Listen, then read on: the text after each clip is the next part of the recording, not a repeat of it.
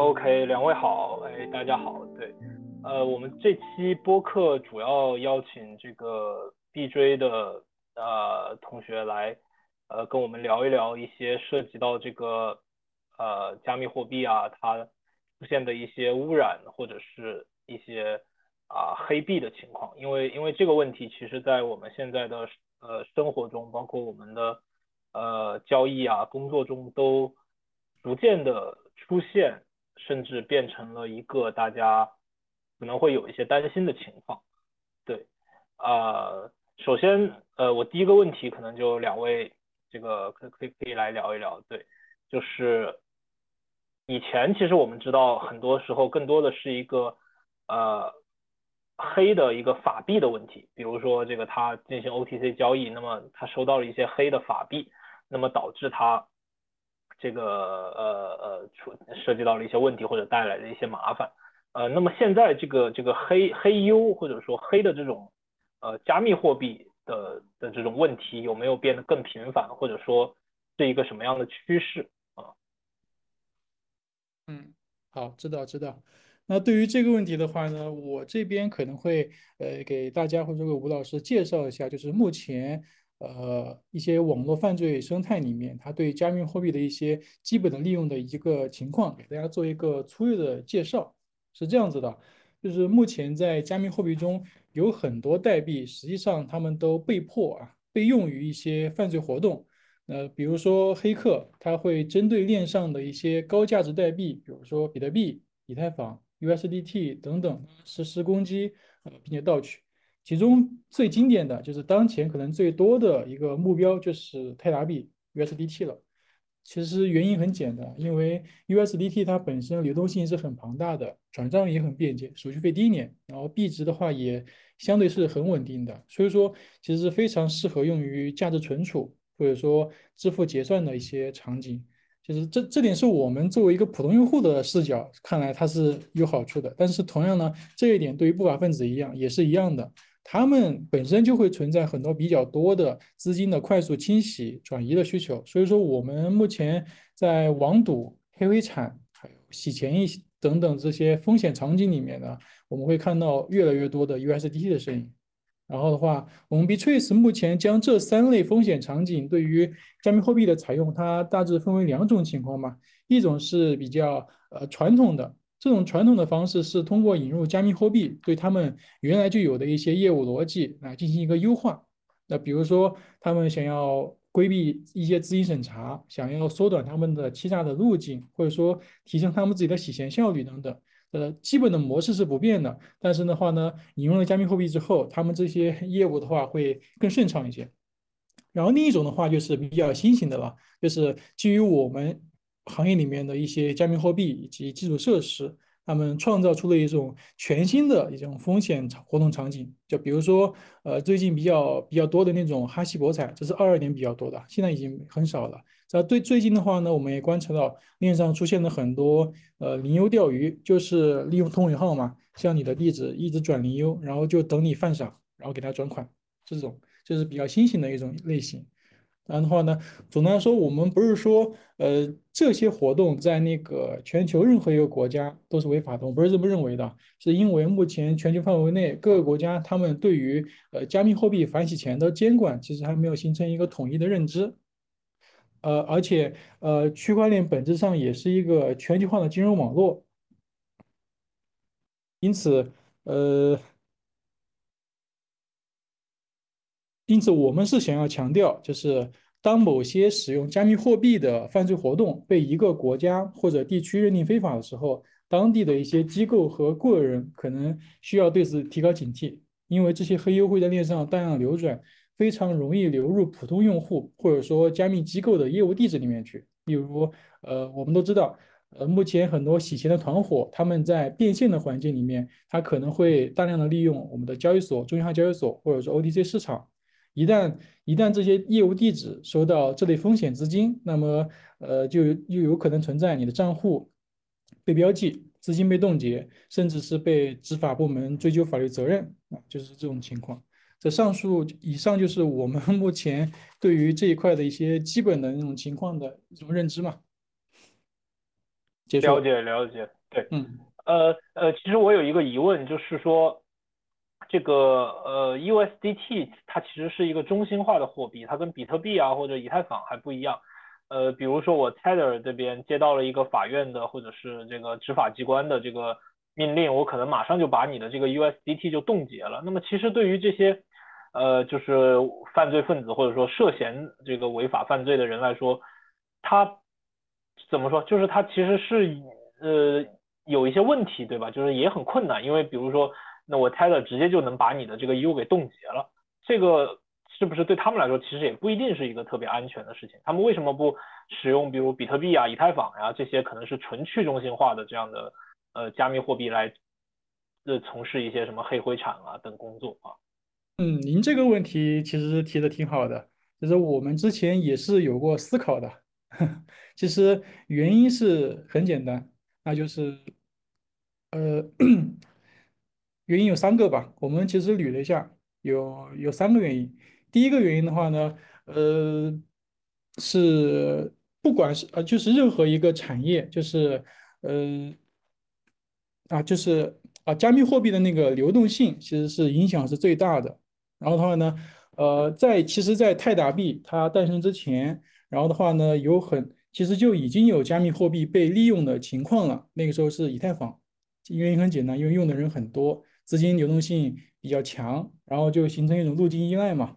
你用的人越多，然后当然的话，它被呃非法资金染指的情况也越多。然后目以前是以太坊、比特币，那么现在的话呢，因为本身泰达公司在各条公链上，他们都有投放自己原生的呃稳定币，然后的话呢，再加上很多呃交易所，还有 DEX，还有很多 DeFi 协议，他们都非常的支持这类。呃，这类稳定币，所以说就造就了一个非常庞庞大的一个黑灰产，就是利利用这个利用 USD 的规模。然后我们总结的就是三点情况：第一是流动性充沛，我们是昨天晚上也看了一下数据的，就是仅仅是波场，它在波场链上的 U，它的发行量在昨晚就已经超过了五百零八亿，这意味着这个市场其实是具备非常庞大的一个吞吐能力的。第二是生态丰富。然后不仅仅是 SEX 啊，呃，不仅仅 SEX 支持了这个 TRC20U 的冲提，其实链上 DEX 还有很多替代协议对泰达币都有很好的支持。我们目前的话，呃，USDT 每天的交易规模都在三百亿以上，那么相对于它整个，呃，相对于它的那个整个整个上限吧，实际上就说明了这个生态内对于稳定币有非常恐怖的一个资金的兑换的需求。然后第三块就是手续费这一块了，呃，尽管说创它已经提升了它的链上的手续费的级别啊，但是相对于其他公链，比如说以太坊啊，或者说比特币，实际上还是有很大的优惠的。然后最新的话，有一些 Layer Two，比如说 Arbitrum 呀、Optimism 呀，他们的手续费也是相当低廉的。然后的话呢，黑灰产从业者本质上是。对于手续费非常敏感的群体，因为他们的链上的那个交易实在太多了，所以说他们对于低手续费的追求是是很多的。然后我们认为，呃，因为这至少是这三点原因嘛，就造成了这个 U，而不是比特币或者说以太坊，在目前的话有呃更高的那个黑黑色资金的占比。对对对，我觉得您这个解释的很好。呃，但是我也补充一点哈，我觉得就是。其实有一点不可否认的是，过去泰达它对于这种，呃，对于这种的打击啊，或者说监管，它其实是相对来说松懈的。我觉得，对，是。但是，但是在币安这个事情出来以后，是吧？就咱们很明显的看到泰达慌了，主动 起来了，就就就对，主动的进行了大量的封锁。呃，我印象很深刻，就是这个。呃，美国那边公告好像说只查出了可能几千万的这个黑黑钱，泰达直接呃配合 OK，好像直接就动了几亿，就是 他我加码，我加码去动。对，这个这个会不会在未来，就是随着这个泰达是吧，他也这个终于感受到这个监管的压力啊，这个变得更加的这个这个这个敏感啊，这个这个事情可能会不会也有一些转机或者变化啊？嗯，好。这个问题的话呢，其实对于政策我们有一定的呃有有一定的了解啊，但是这边但是今天的话我不会主动去不会去对这方面做一些拓展，我们就讲一讲我们呃这几年以来的感受吧。其实最初的时候呢，呃，不光是呃国内的执法部门啊，就包括业内业内的一些呃机构，其实很少意识到这个特拉币实际上是中心化的。以前是很少有人知道这一点的。那其实背后就原因是什么呢？就是因为呃执法部门跟这个泰达泰达公司他们的合作是比较少的。就导致以前就不会出现这么大规模的链上冻结，就是说大家都对这个事情没有什么认知嘛。但是随着呃一系列的标志性的事件的发生啊，就举个例子，因为拉萨路的事件嘛，就导致 t o n a Cash 它被那个美国政府给制裁了，就是他拉了一批制裁名单嘛。你任何呃地址，如果说你使用了 t o n a Cash 的服务，那么你有可能也被制裁。那么经过这个标志性的事件之后呢，就是链上。资金会被泰达公司所冻结，那这个事实才被逐渐逐渐的被行业里面的人所认知到。那么其实这一点的话呢，对于那些犯罪分子也是一样的。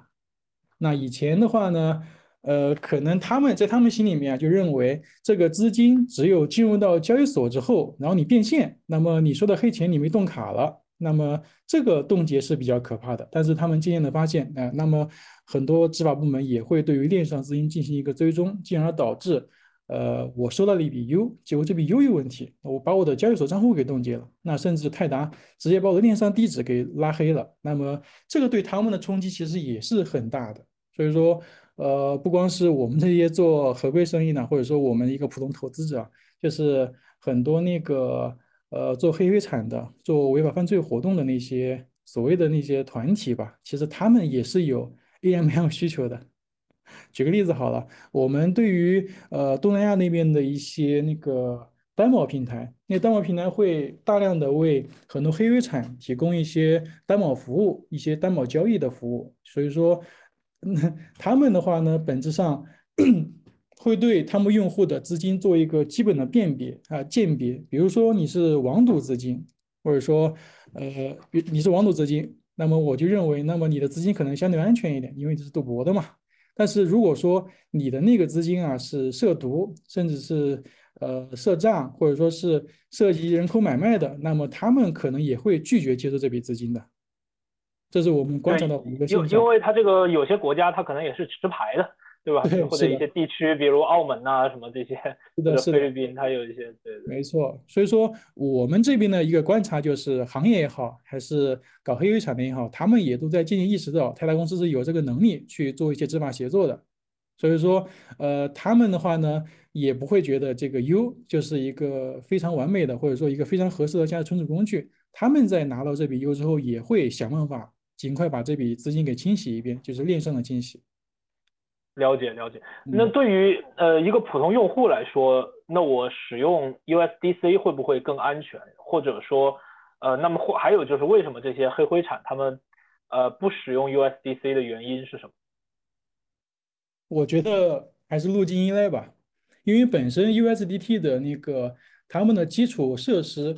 呃，基础设施对于各不同稳不同稳定币的他们的那个支持的范围是不一样的，USDT。首先历史更早一些嘛，然后的话呢，支持的生态也更多一点，那么受众对于这种呃对这个代币的认知也更深刻一点，他们用习惯了，那么呃就包括这帮嗯做黑灰产的人，他们也是一样的嘛。我真我认为这是一个纯粹的路径依赖的问题。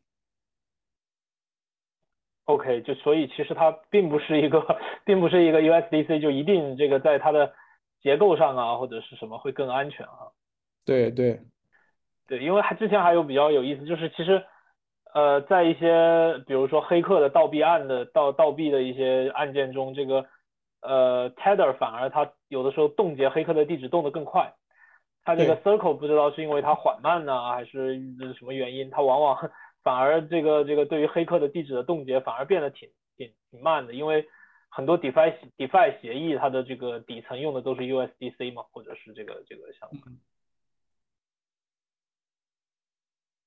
对，呃，呃，要不你再介绍一下你们现在的业务？对，一开始可能我们其实一开应该一开始再介绍介绍。对，就是你们现在这个 BJ 这个公司，呃，你们是什么时候成立的呀？包括呃，大概有多少人？然后现在是主要做一些什么样的相关的业务？嗯，这个问题的话，可以让我们这边的负责人来介绍吗？好呀，好呀，没问题。好，让让那个 Boom。呃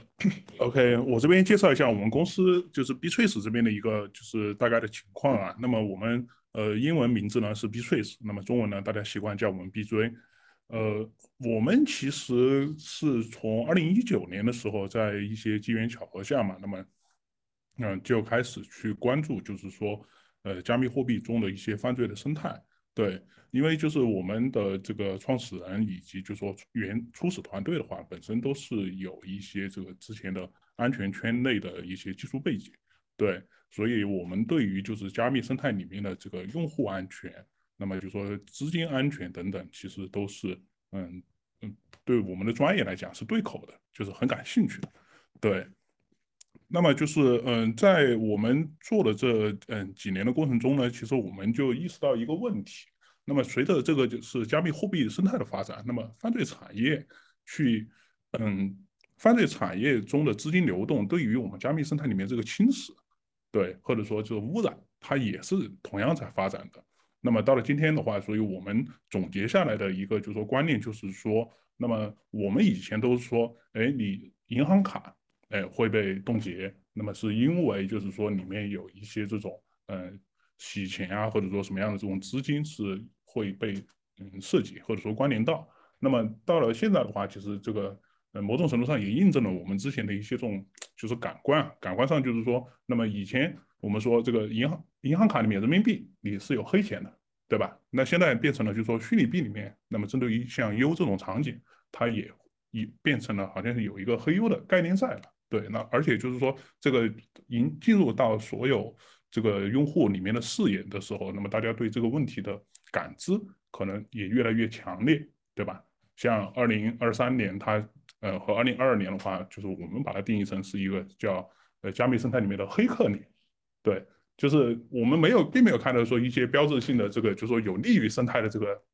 呃事件就是发发生发现，对，而是更多的是说。有很多这种大型的这种呃网络攻击，或者说呃针对于加密的企业，或者说这种嗯基础设施这种攻击的事件的发生。对，那我们现在在做什么事情呢？我们现在其实是尝试呢，就是用我们的这个技术能力以及数据的能力，那么去为整个的加密生态中的这些相关联的呃几多方提供一些，就是说呃。从安全角度的安全的数据，对安全的工具以及安全的服务，那大致上可以分为三个部分吧。那么首先对于就是说加密企业，那么就是 B 的这一段的话，呃，我们其实是利用我们自己的这种呃产品和数据，那么尝试帮助他们更好的去保护用户，就是避免受到这些风险资金或者说有风险的这种 U 的这种就是侵害。对，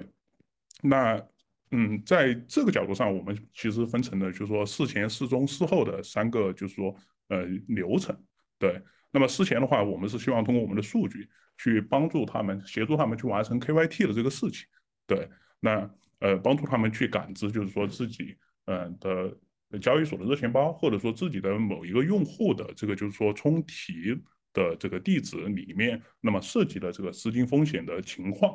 对。第二个失踪的话，其实就是说，我们也针对于他们自己的，就是说一些就是呃金融活动，或者说自己推出的一些金融的衍生品，那么就是说有嗯针对性的去帮助他们从业务层面去梳理，说你这里面应该如何去防范，那么这些风险资金对你的业务所带来的一些影响。对，那事后的话，更多可能是在就是呃当一个犯罪。活动已经造成了，就说大量的这个用户损失，或者甚至于就说这个企业的损失的时候，那么利用我们自己的技术能力去对这个事情、对这个事件进入深入的调查，那么提供相应的技术服务，那么去嗯，尽可能的去挽回这个用户的这个损失。对，那另外两个点的话，就是我们现在在做的工作，就是除了针对于就是这个与呃，加密生态里面的这些机构、公司，包括我们安全嗯的友商去合作以外，我们在这个传统的安全厂商这个层面，其实也在嗯从数据的这个层面去展开一些合作，因为我们认为就是说，嗯，目前犯罪生态里面，它使用虚拟币这个情况，它并不是一些嗯真正很懂虚拟币，或者说非常就是说嗯完全是持有这个虚拟币的这些理念的人在去做这个事情。而是像刚才嗯尤力所介绍的，就是说他是本身就已经长期的在从事这个犯罪的活动，像网赌啊，或者说是这个嗯跨境资金转移、清洗啊等等的这些，但是因为虚拟币这种便捷工具的出现，导致他们就是说抓住了嗯这么一个比较好用的、更好用的这种就是呃价值转移的这种媒介，那么去。去升级他们自己的业务形态，所以我们认为就是传统安全厂商的一些，就是说，嗯，这种情报网络以及就是说分析的技术，那么同样也是可以适用于就是我们 Web 三里面的这种风险资金的识别，以及就是很多的这种就是甄别等等，对反洗钱这方面去做的。所以我们也在加强跟传统的安全厂商，那么在数据层面去展开合作。呃，第三类的话，可能更多就是针对于这个 C 端的用户了。对我们其实做的事情是，呃，尝试就是说把我们对于犯罪生态里面，那么这些犯罪活动的研究，用比较通俗易懂的方式去，嗯，输出一些科普文章，让更多的这个普通的用户啊，他知道或者说了解到，那么就是说加密生态里面，它其实也不是一片净土，对。它有现在有哪些手段是针对于普通用户的？比如说假钱包，对吧？盗币，或者说怎么样的？或者说刚才提到的零优的这种同尾号的这种钓鱼等等，那用尽量通俗易懂的这种语言去告诉用户，那么做这个反欺诈啊，或者说反呃风险防范的这种嗯介绍和推广，那么提高大家整体的认知，并且做好，就是说更容易的去规避。掉就是自己有可能会被涉及到的这些风险，对，大概是这么几点内容。了解了解，谢谢谢谢。对，呃，所以这我我我还想为这个就是普通的读者呀、用户啊，这个问一个问题，就是啊，有什么办法可以防止我或者降低我这个收到这种黑优的风险呢？就是我在日常的不管是啊，生活呀，还是工作中啊，比如说我跟呃，我跟谁呃，这个这个做了一做做了一笔交易，或者是可能有的外贸公司或者是什么，他他他直接啊收收收到了，人家可能说我没有办法用法币支付啊，他可能付了这个啊 USDT，有一些什么办法可以规避一些这个手段，还是说就是说可能每一个都必须我我要到一个系统里去查验查验它的这个啊来路。啊，还或还是说，比如说有什么比较好的插件啊，或者很简单的呃软件，可以使大家来分辨这样的一个呃产品。但但其实我从另外一个角度，我觉得是不是交易所它本身就应该做这个工作呢？就是当它这个转入的时候，交易所是不是就应该本身就应该有很多软件来识别这件这个转进来的这个代币的是否存在风险？呃，以及会不会有一些交易所它为了呃，怎么说降低为为了为了呃，不管是他是为了让用户体验更好呀，还是为了抢占市场份额，来故意不这么做，或者说他故意就是啊，我不要对这个资金的这个来往审核的那么严格。好好，那您这是其实是三个问题嘛，我挨个挨个来解答好了。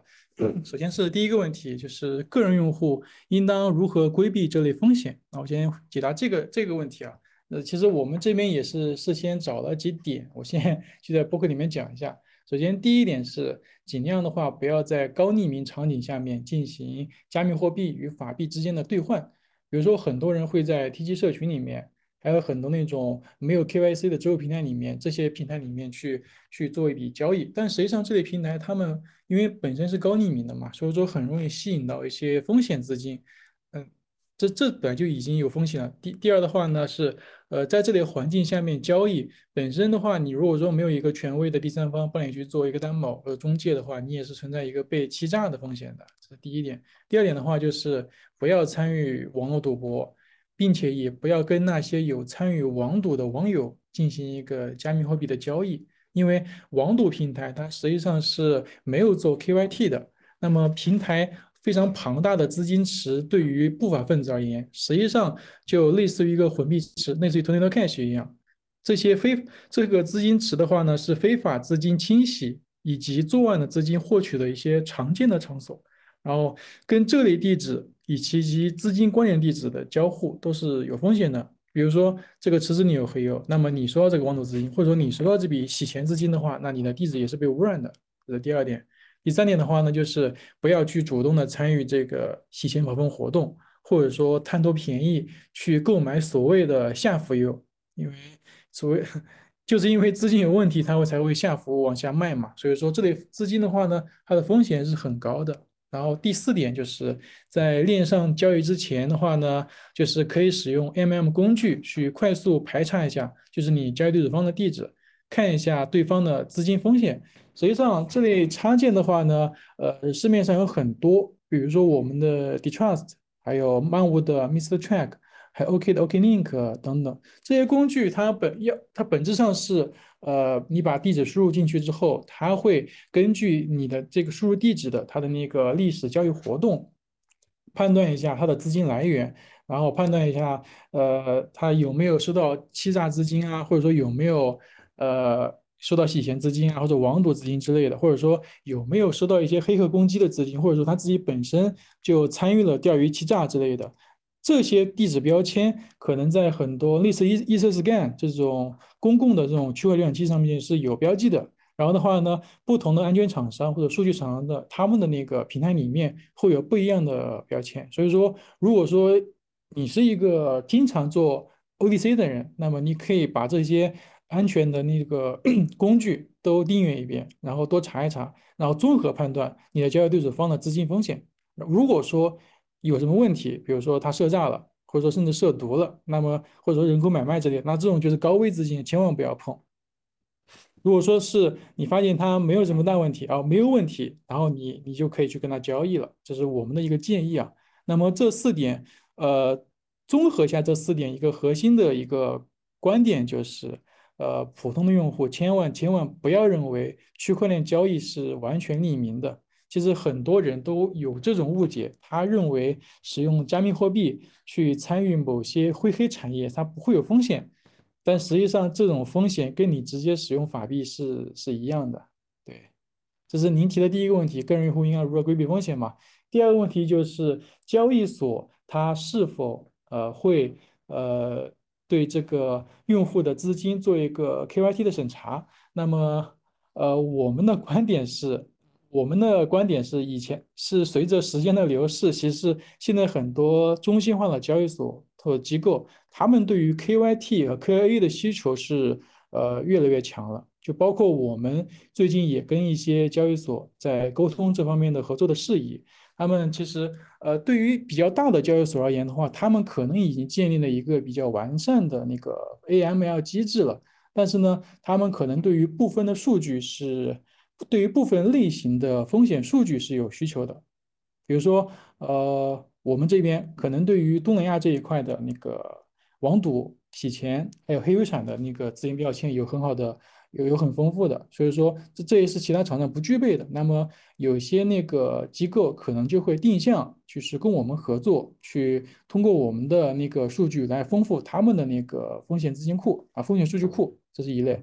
这大交易所、大机构是这样子的。然后有些的话呢，小的交易所，他们可能本身是没有建立起比较完善的呃 AML 机制的，那么可能就会呃跟我们去沟通，说我们能不能帮他们架构起一个一个完善的机制起来，就是从就是区别又是一个是从呃一到二，然后。另一个就是从零到一这种区别，但综合来讲的话呢，就是目前想要继续经营的话呢，那么对于 KYT 这一块，他们可能是越来越重视了。这是您的第二个问题。第三个问题的话呢，就是这类交易所有没有可能，呃，出于就是嗯，出于就是业务的需求，就是不希望把那个资金卡的这么死。那么我的回答是，这类现象是存在的，确实存在的，但。但你说对不对？我我不好评价。本质上是他自己在在保护用户跟呃保持自己的业务规模之间的一个平衡吧。这个别人可能自己心里有数。对，是是是，理解理解，因为毕竟也是一个商业社会，他们嗯的也就跟比如微信一样，对吧？我如果我不能说呃有一点这个问题，我就全部账号都封掉了，他可能也是得在这个这个之间存在一些平衡，才能保持他一个正常的呃这个商业竞争力。对，呃对，呃我还想到的一个事情就是现在这个这个 DeFi 啊，跟这个呃怎么说，跟这个黑。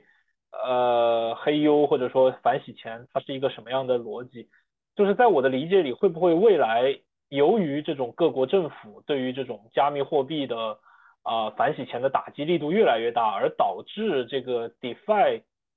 的压力也会变得更大，或者说它可能没有办法做那种很纯粹的 DeFi 了，比如它可能也得需要啊接入一些这种反洗钱的工具啊，包括去屏蔽一些地址。啊，或者说这个反洗钱压力的加大，会不会导致整个加密货币的这种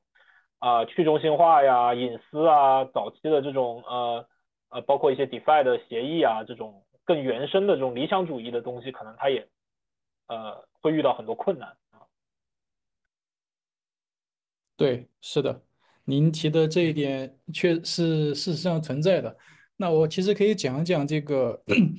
啊，理想主义这块先不谈。就讲一讲比较现实的一个 DeFi 协议，它它可能会遇到的情况，就是举个例子吧，就是我们最近的话呢，其实是收到了一个呃 C 端用户的一个一个求助，他是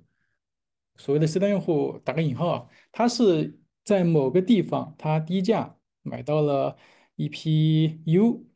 然后的话呢，他自己也觉得这批 U 可能不安全，他就想去把这笔钱洗一洗。然后的话呢，就使用了某个跨链桥协议，但这个跨链桥协议的话呢，是一个半去中心化的一个协议，他们的一个业务地址在在某个交易所里面，然后的话呢，用户把钱通过他们的协议试图进行跨链，然后这笔资金就进了某个交易所，然后某个交易所就收到了美国司法部那边的通知，把这个账户给冻结掉了。就相当于用户充了一笔黑 U 到 DeFi 协议的业务地址里面去，那个业务地址是是币安 啊，不是某个交易所。然后交易所为了配合这个呃，为了配合配合政府部门的那个嗯执法活动嘛，就把这个账户给冻了。相当于这个迪拜协议它本身是受到了那个损害。所以说呃，这种情况不仅有，而且。很多，在未来的话也会越来越多的，这是我们的一个观点，一个基本的，呃，我认为是一个基本的事实吧。对，所以，嗯，未来这种，呃，虽虽然我们说这个反洗钱肯定是这种，呃，各国政府所要求的，但是它也不可避免的会对这个 DeFi 的生态带来损害，尤其是，呃，对这个中心化跟去中心化他们的这种，呃，连接。变得很割裂，对吧？它它可能这个，甚至可能很多未来的交易所，它就不不允许你这个从 DeFi 协议的资金注入我的交易所了，尤其是一些合规的交易所，是吧？他他可能他就不允许了。呃，这个的话呢，那这个我我其实可以多说一点啊，就是呃，实际上您这个问题就就涉及到我们这边一直一直在讨论在思考的一个问题，那就是 如何判定一个机构。不管是中心化的也好，还是去中心化的也好，他们的资金干不干净呢？那我举个例子啊，呃，我那我反问您一个问题啊，就是如果如果说，呃呃，一个担保平台吧，它不仅是它在某地可能是那个持牌，它合法经营的，但是呢，它同时也面向其他地区的那个用户，就是帮他们的在那个。黑微产资金这方面清洗上面去给他们提供一些一些那个业务业务呃给他提供一些服务，那么呃这个这笔黑微产资金那么可能就不可避免的进入到了这个他们他们这个业务地址里面去，然后所有资金混在一起嘛。那么您作为呃一个普通用户，或者说假设您是某个交易所的那个运营者，那么您会如何看待这个？这个机构就是给黑微产提供了一定的服务的那个那个机构。您觉得这个机机构是它的地址是黑的，还是说是白的还是灰的呢？您如何评价它？对，这个也是一个很麻烦的问题，就有的时候你也会存在误报，或者说，那我有几层的连接，那中间是否经过的每一个，它都应该被标记为在高风险的地址啊？这个这个这个确实是，这个也是比较比较，这个可能还需要一些，不管是行业协会啊，或者是什么监管部门啊，有一些。大家的一些统一的意见，但现在肯定我感觉是一个比较模糊的状态，对吧？对，就是说，就是根据每一家不同的判定，比如说你们可能认为它是，那可能比如说什么别的这个这个啊，他认为不是啊，然后各家的系统可能本身也是有一些分割的啊。没错，没错。所以说，呃，您刚才就提到这个事情嘛，就是交易所会不会拒绝接收某个 DeFi 协议的资金？那么我想这应该不会有一个标准的答案。理解理解，好呀，我我觉得那个咱们今天这个这个聊的内容已经已经还挺挺充实了，对，嗯，哦，最后我还想呃谈一个我自己的一个一个一个就是一个想法，就是原来呃也是看一些网上的传闻啊，或者是说说可能泰达币有百分之一半的交易量，呃都在一些这种黑产或者灰产中流转，尤其是赌博网站，像那个呃之前很火的澳大利亚的那个什么 Stake。呃，后来被盗了很多钱的那个，就是之类的吧，就是，所以这个这个也会让我们自己有一些困惑哈，就是说我们看这个加密货币虽然表面上很繁荣，但是但其实会不会有一点问题，就是它所支持它的这样的一个根基，呃，过于的黑或者说过于的灰，就是其实它在它的这个业务或者说市场里面，呃，黑灰产的比例，包括赌博呀什么的，会不会过于的？庞大了啊，就是就是你们你们会不会在平时的调研中也有这种感觉，就是这个这个这个数据非常庞大啊？呃，是这样子的，首先这个数据庞大，呃，肯定是是是庞大的，但至于说是不是绝大部分都是跟黑灰交易有关，那么我觉得要要打一个问号了。我觉得这个事情可能跟各家那个安全厂商他们的那个统计口径是有关系的。比如说，呃，我们刚才不是列了个数字嘛，说 就是 T R C 二零的 U，它的那个发行量已经突破五百亿美元了，对不对？然后的话呢，我们有时候会看一些那个报告，一些安全报告，说呃某某某什么什么地址，什么什么每年，比如说我们之前的报告嘛，我们就说二零二一年九月到二零二三年九月两年时间嘛，有四百六十五亿波场 U 游到网赌平台里面去了，那么看上去好像特别大，这都已经。都已经几乎要超过那个总的发行量了，但其实不是这样子的，因为在这些网赌也好、黑微产也好、洗钱也好，给这些非法活动他们呃提供帮助的那些 U，本质上还是那些 U，但是呢，他们在整个生态里面是滚动的，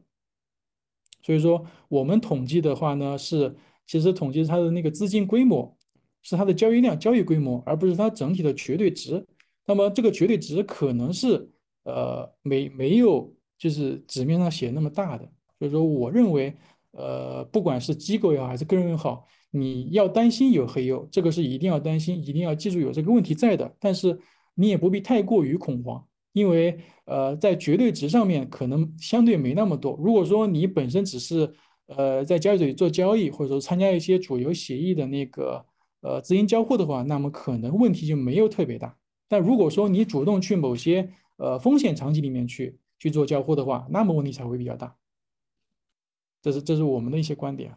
了解了解，对我懂您的意思，就是说呃，就是我们根据刚才我们那个播客中也提到了有几个很关键的几个几个点是非常高风险的一些区域，对吧？我们普通用户啊，还是一些小的机构，因为大的机构它肯定有专业的人员，小的机构就是注意我们要避免一些。这种关键的领域啊，否则的话可能就会比较容易的摄入，而且有一些技巧。对，所以大家也可以关注这个呃 B Trace 的公众号，对，也有很多实用的一些建议啊。那咱们今天这个就呃播客交流就到这儿，对，然后后面有机会大家也可以啊在评论里提问，或者啊继续在公众号啊 Twitter 和